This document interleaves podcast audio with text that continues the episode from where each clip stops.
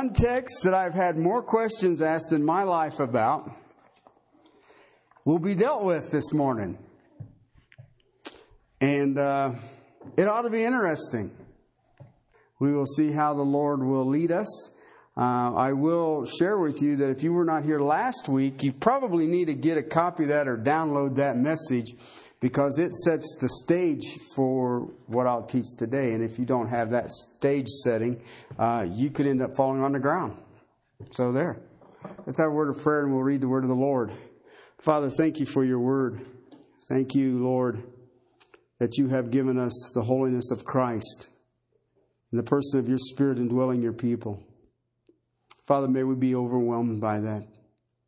Father, may we hear your word and understand the amazing grace that we have in our possession just to have your book. Father, the privilege of prayer, the joys and the honor of being in the body of Christ. And Father, your overwhelming purposes, your overwhelming will uh, before us. As Father, as you are the author of history, you are also the author of the future. And Father, uh, I just pray that now you, you help us to hear, um, you help us to see, and Father, we drink deep from your word to your glory and praise. In Christ's name, amen. Beginning at verse 29 through 34, uh, 1 Corinthians 15. Otherwise, what will those do who are baptized for the dead? If the dead are not raised at all, why then are they baptized for them? Why are we also in danger every hour? I affirm, brethren, by the boasting in you which I have in Christ Jesus our Lord, I die daily. If from human motives I fought with wild beasts at Ephesus, what does it profit me? If the dead are not raised, let us eat and drink, for tomorrow we will die. Do not be deceived. Bad company corrupts good morals. Become sober minded as you ought and stop sinning, for some have no knowledge of God. I speak this to your shame. Now you've got to understand where we're at. All right, we are dealing with the greatest doctrinal statements on the resurrection that has ever been penned in Scripture. You've got to remember, at the writing of this letter, um, nothing else has been spoken on the resurrection. The gospel records are not penned. This is the first and probably the utmost understanding on the resurrection, its meaning, its purposes, motivation behind the resurrection, and the proof of the resurrection. All right, now I shared with you last week that when you are exposed to biblical exposition, to biblical preaching, every message you get is demanding a response. You cannot expose yourself to theology and not have some response. It's impossible. And, and, you know, I, I see people who get involved in altar calls and all these other things. And you know what? I don't, I'm not against altar calls. I've used them before. But I never use them just for the sake of doing something at the conclusion of a service. I believe that if I preach the word, there is going to be a response. I may visibly, visibly see it. I may not. But you cannot expose yourself to the person of God and as a mortal human being not have a response. Okay? Here's the other thing. Right theology will bring about right living. When I see people who are crooked in their lives, I know that they're crooked in their theology. Somewhere they've gotten off the track. All right? And when you think about the resurrection, are you really encompassing all that that is? Because it's just like we read this morning out of John 11. Lazarus, come forth. He got out of the grave. Now, that was raising the dead, but that is not the resurrection. The resurrection is the spirit of the human being being joined to a resurrection body that has absolute perfect holiness and no ability to sin. That should be a longing. You know, my little conversation with Nelda this week, I heard someone longing for the resurrection. Listen, you can't make people believe that. God has to invade the soul to make people believe that. Now, then, our favorite verses in the Bible, verse 29. What is up with being baptized for the dead? Okay? This is a fascinating text. Fascinating. Okay? But again, in its context, what is it saying? All right? And, and I hope that I can I can help you say this. Matt makes fun of me. He says the reason you took so long to get through First Corinthians is you knew this text was coming and you didn't want to deal with it. And I said, Well, I don't, I don't mind dealing with it. I just hope that I can do it when we're all in glory because then it'll be very clear. Here's what happens when I stumbled into this text. I found between 40 and 400 interpretations of this text. Okay? What is amazing about that is any one of them might be right. Okay? And so I, will be upfront with you today and just, I just so that we clear the dust so that you guys all know where I'm at. People will ask me, what is it saying here? And I can look you in the eye and say, I have read this book for eight years every day. And I can honestly tell you right now, I have no idea what it's saying here. Okay? How in the world do you expect me to look between 40 and 400 interpretations, views of this text, and let alone come to some kind of conclusion? All right? But, I do have a conclusion. Okay, and then I'll, I'll be honest with you, it's taken me almost eight years to come to it. All right? Um, but I am not going to be dogmatic about my conclusion. Um, this passage is maybe one of the most obscure in Holy Scripture. And it's that obscure, it makes it difficult to be dogmatic about it. All right? Uh, but it's in here in its context and what Paul's trying to get at here to the Corinthians. I believe that we can draw some conclusions. Um, and I believe that its context lends itself to some of these conclusions. I believe that its context lends itself to the conclusion I've come up to, uh, and then you can have whatever you want. Um, I can honestly tell you that over even in the last couple of weeks, I've had. Uh, four different views of this text. I can tell you that in one day I had four different views of this text. And I can also tell you that maybe this afternoon or tomorrow, my four views may change. All right? Here's the thing in its context, Paul is pointing out things that happen if we lose the resurrection if we give up the literal bodily resurrection. All right? So when I read this, in these verses, this whole chapter 15, I know that he's got legitimate things in here that we have to pay attention to. Paul's argument is people get saved because they have an anticipation. Uh, they, they, they are expecting a literal bodily resurrection. Okay? One of the strongest incentives for people to become Christians is the hope of the resurrection. I mean, let's be realistic about it. That, it's like if you go to a funeral Okay? It is very easy to spot who's saved and who's not. And I don't care what they profess. But those who are saved do not grieve as those who have no hope. And those who grieve uncontrollably and are overwhelmed by the loss of this loved one are not thinking about the resurrection. See, to become a Christian means you have to look, you don't have to look at the bleakness and the blackness of the grave. Okay? You have resurrection hope. And let's be realistic. Death faces us all. I mean, I'm listening to, as I'm sure that some of you have heard there's some kind of economic problem I don't, you know, all the problem. I mean, it's like, is there anything else happening on planet Earth? and then they say, no, there's not. okay. Uh, and, you know, and, and, one of the guys come to me and he says, well, you just don't seem concerned about it. And I said, you got to have money to be in the stock market. I ain't in it. I ain't worried about it. and I said, you know, I don't care where it goes. so I mean, you can sell it off. And the other thing is, is that I have resurrection hope.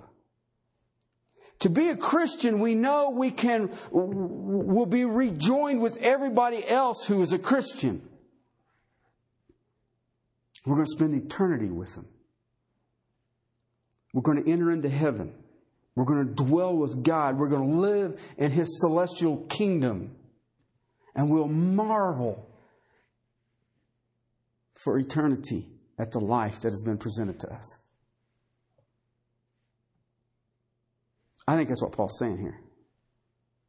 In verse 29 specifically. I think that what he has there in verse 29 is incentive for salvation. What? The bodily resurrection the literal bodily resurrection. How did I come to that conclusion? Let me see if I can show you. The, the, the Mormons have a whole doctrine on this, okay? Uh, and it's basically called vicarious baptism. All right? Um, you get saved by proxy. You can die not knowing Jesus Christ, and then somebody who really likes you gets baptized for you and you get saved. It's kind of cool. so, I mean, we, didn't we just step into universalism? All I need is everybody's name and a big bucket of water. Okay, and a swimsuit because you're going to be all wrinkly if you go however many billion we got on the planet Earth right now. But the Mormons teach that. Now, listen. Let me give you a principle for biblical interpretation. All right? This is a never. Never generate a doctrine out of an obscure text when no other text teaches it.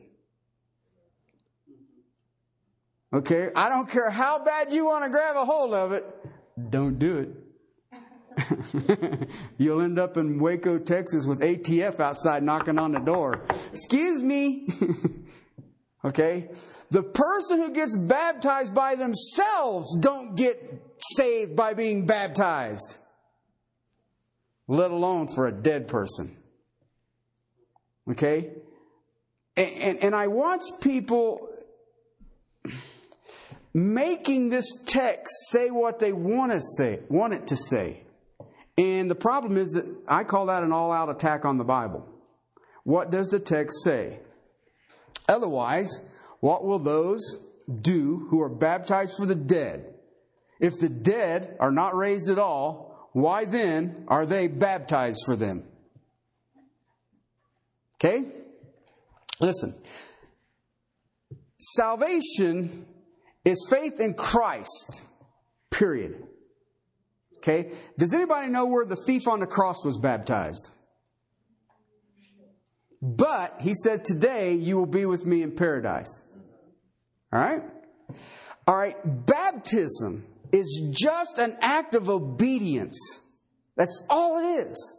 All right? Faith that proclaims uh, that it's true of salvation. My salvation is such that I want to be baptized in obedience.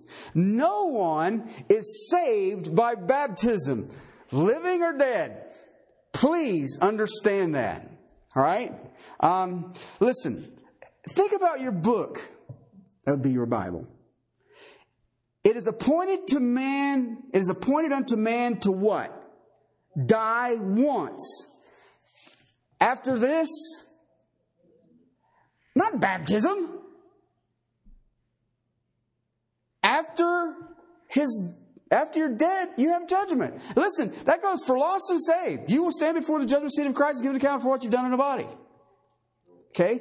Now then, I, have read some of the translations and some of the interpretations of this text, and when I read this, I say, who is Paul writing to? It's a church. Right?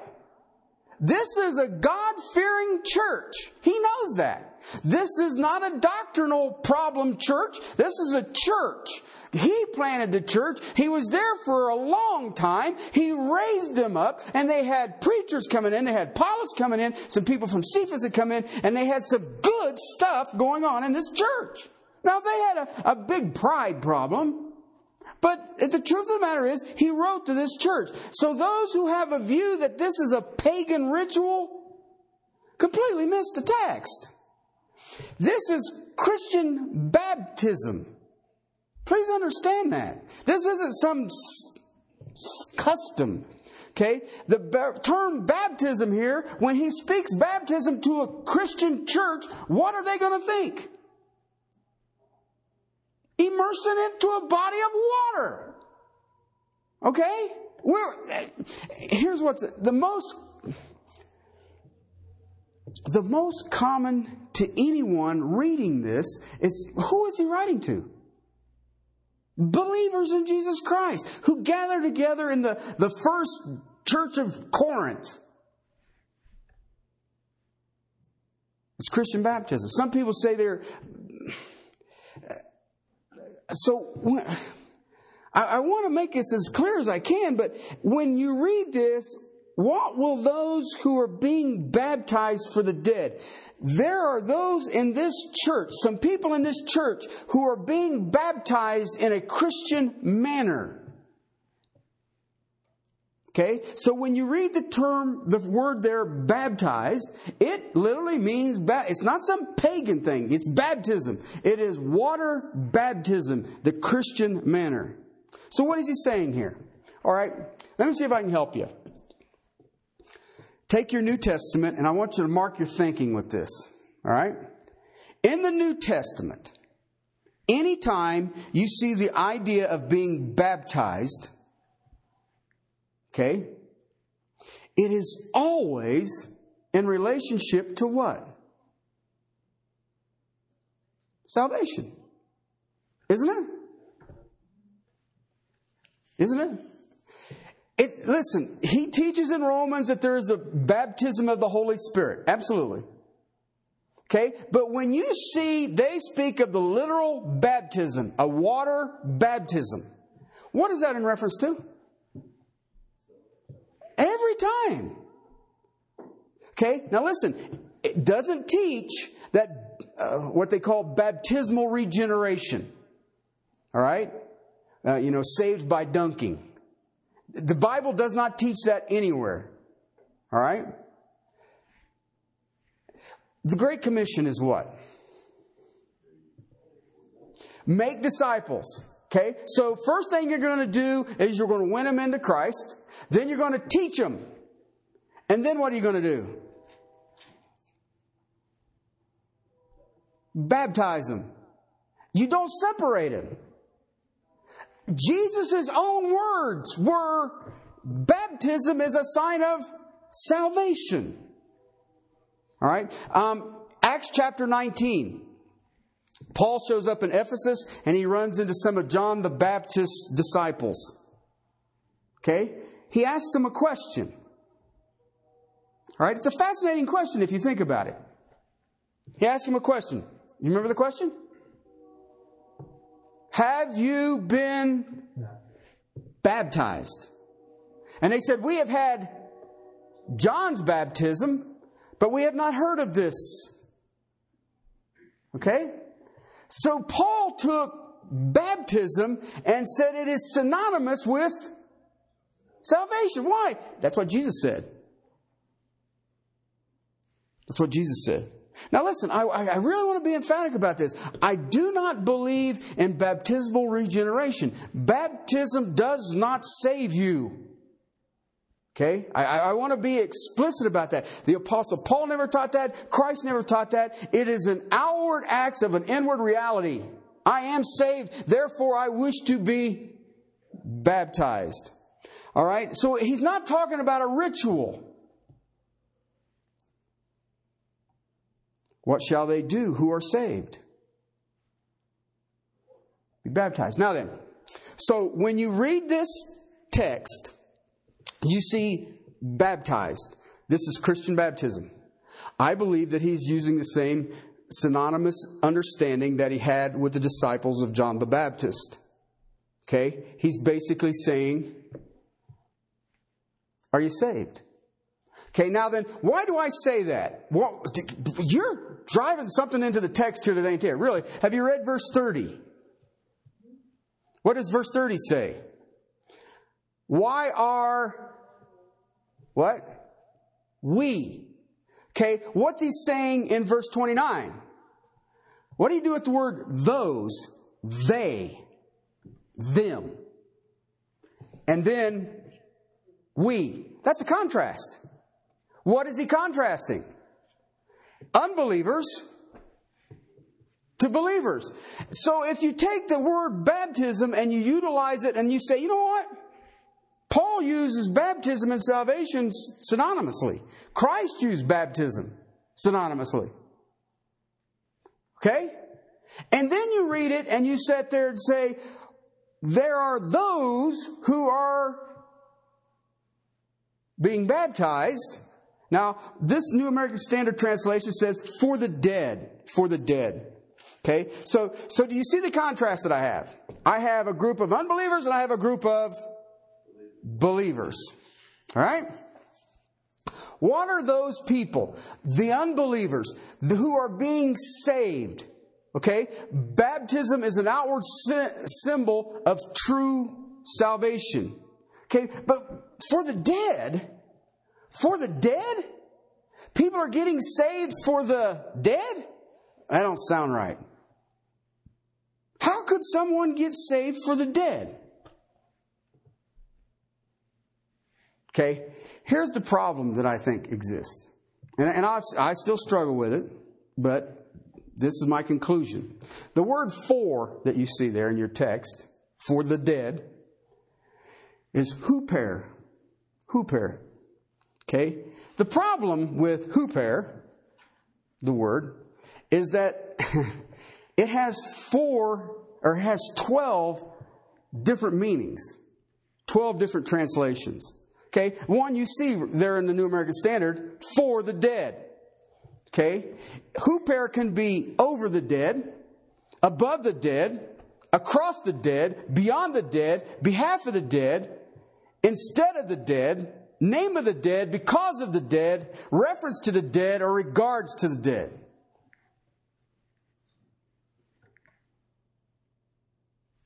Okay. Do you see the problem? In all of those translations, there's two more, but I, they don't fit. In all those translations, um, if the context permits it, it's an accurate translation. so, what do you find out when you do all that study? You have to pick one. pick a word, and then you will come up with your own translation. All right? That's what I did. all right? And here's part of the reason I did it. In the syntax of the sentence, it's looking for causal use. Okay, in the original language. Okay, what, what did he just say? Um, there is a cause here. And there has to be the word there that says, what is the cause? Okay, if baptism is reference to salvation, okay, and I see the contrast between believers and unbelievers, that means somebody's getting saved, okay, all right, and it's for the for the dead? Well, that don't make sense. Um, I use the word because of. Now think about it a second. Some people, unbelieving, are being saved because of death, people dying. Dead eh, would have a reference to the Christians here. Uh, why would they get saved if the dead don't rise? That's his argument in the text. Okay? There are some people who come to Christ and are being saved because some dead person or persons Let's be realistic. If you've been to a funeral, you know that it is a powerful evangelistic tool. Okay? Listen, there are two things, and I gave you this on your outline incentive for salvation. There are two things that draw people to Christ.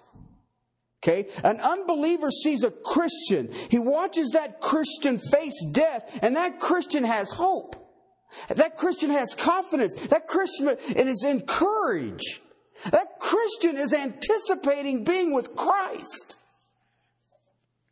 That Christian has hope in the face of death. That lost person now has an incentive. How do they do that? Listen, to use the phrase, death separates the men from the boys.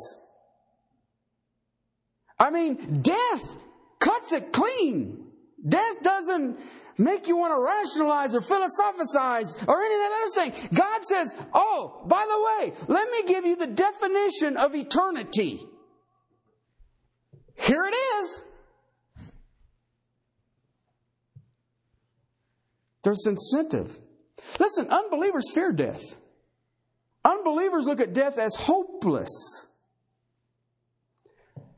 So sometimes, when a Christian dies, the very death of that saint, the confidence that that saint has, the faith that that saint has, that hope that that saint has, in the face of death, draws someone to Christ. Right? Some have come to Christ simply because they have seen the hope in the heart of the believer. That's possibly what Paul's saying here. Correct? If there's no resurrection, then why are some unbelievers coming to salvation in the view of death? If there's no resurrection. Because of a great hope they see in those who have died. And how do they have that great hope if there is no resurrection? Remember, that's his argument. Verse 12 How can some of you say there is no resurrection? Second element of an incentive. Another great thing in death that causes people to be saved, to be drawn into the kingdom. Now, listen, I, I want you to understand something. I understand the sovereign work of moving of the Holy Spirit. I'm just using the phrases that, you know, I'm not going to get into God drawing and us choosing and all. I ain't going to get into that. ain't what I'm talking about here. I'm talking about those people to be saved. Why do people get saved? And the second element of a death is the hope of reunion. They will be reunited with their loved one. Listen, you hear it in every funeral. Tell me I'm wrong. Every funeral, somebody's going to say, We're going to see him again. You know, I'm not sure in every funeral that's true, but I know that, let me comfort you. Okay. Well, your loved one's burning in hell. I'm hoping you don't see him again. I, that, you know, nah, nah, that ain't gonna work. Some people come to Christ to be reunited with someone that they love. It happens a lot. I remember going to Russia a couple of years ago. Uh, my last trip at Russia, I had dinner at this man's house, and he was hurting over his son. His son had been kicked out of the church for sexual immorality, and got a whole big old long list of stuff, and it broke his heart. This guy was a, a, an amazing man of God. Taught I don't know how many Bible studies, and one was in a jail and did thing in an orphanage and planted a church and all the rest of it. Dimitri was his name. And when I went back, uh, I had gotten in there on early Saturday morning. They said uh, Dimitri died, and I said, "Really?" They said, "Yeah." And you're doing the funeral today. And you're like, "I'm far out." Um, cool. And his son showed up at the funeral. And his son came to repentance. It broke his heart that his dad had died. And his son returned. Son is amazing right now. He just got out of the army, uh, is involved in the church, um, has been restored to the fellowship of the saints, uh, has made amends to some people that he had kind of done wrong. I mean, this guy was a trip, but he is back uh, not only that, they've got him in deacon training. They want him to become a, a deacon in the church. Why? He wants to be reunited with his Father. See, you love someone who loved the Lord and you want to be reunited, reunited with that person. You've seen their love for the Lord. You probably took it for granted. Listen, Paul is saying here, look, if there's no resurrection, if there's no hope to be fulfilled, why are people getting saved because of this anticipation that is seen in the hearts and lives of Christians? That's how I read this text. The hope of the resurrection is held by saved people, and that is powerful initiative to lost people. You know, uh, loved ones who are still here, who do not know the Lord, want to be saved. They want to be baptized because they want to see their loved ones again. It's a great incentive, this reunion. If there's no resurrection, what's the incentive? Loved one is dead, and all ends there. Listen, this goes back um, a few years. In Genesis chapter 37, verse 35, um, Jacob has been informed that his son is dead. That his brothers have brought a cloak in, Joseph's cloak, and it was all torn up, had blood on it. And um, then all of his sons and his daughters arose to comfort him, but he refused to be comforted. And he said, Surely I will go down to Sheol in mourning for my son. So his father wept. Okay? He knew that he was going to go to where his son was, Sheol, the abode of the dead. David's son died. The David's his son that he had in an adulterous affair, murderous affair with Bathsheba, died, and he says, I shall not grieve anymore. Why? I shall go to him.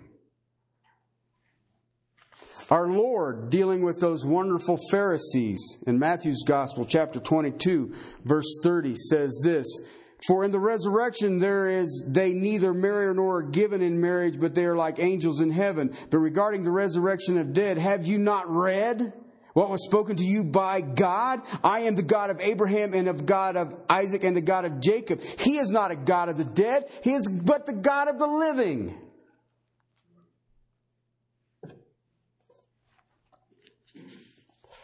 The Thessalonian believers.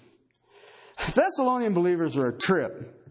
They lived with the imminent, spontaneous, any second Christ return mentality. They believed that every breath they took was that second that Christ was going to be. these people were freaked out. Any minute, Jesus is coming back. Just like that. They had a confidence in that belief. They were overwhelmed in that belief. But their confidence and their belief caused them some problems. Chapter 4, verse 13 says this I do not want you to be uninformed. I do not want you to be ignorant. I don't want you to be unaware about this. Brethren, about those who are asleep, that be the dead Christians, so that you do not grieve as the rest who have no hope. For if we believe that Jesus died and rose again, even so, God will bring with him those who have fallen asleep. See, they thought that Jesus will come back any minute. Uncle Bob's already dead. Did he miss the resurrection? That was what their concern was. You know, uh, my child has died. My child was a believer in Jesus Christ. And, and, you know, and I know he's coming back. He's going to be in the shadow. The archangels are going to be in the clouds. And what about him? I stuck his body in the dirt. So don't worry. God will return and have him with him. He said, We don't sorrow like those who have no hope. We're not like the Greeks that says, You're here, now you're dirt. We don't have to do that. We will be reunited. They will all be there. That's why the Apostle Paul is using this in this text, I believe, to speak of it in this manner, is that he's using baptism as, a, as salvation. And why are people getting saved at the death of a saint if there's no resurrection? There's no resurrection. Why are people putting that much confidence in it? I think that this is a powerful statement, and here's one of the reasons that I think about this. Who's writing this? Paul. Do you remember Acts chapter 7? That would be the stoning of Stephen. And a guy named Saul of Tarsus was standing with the cloaks of the murderers at his feet. He was guarding the coats.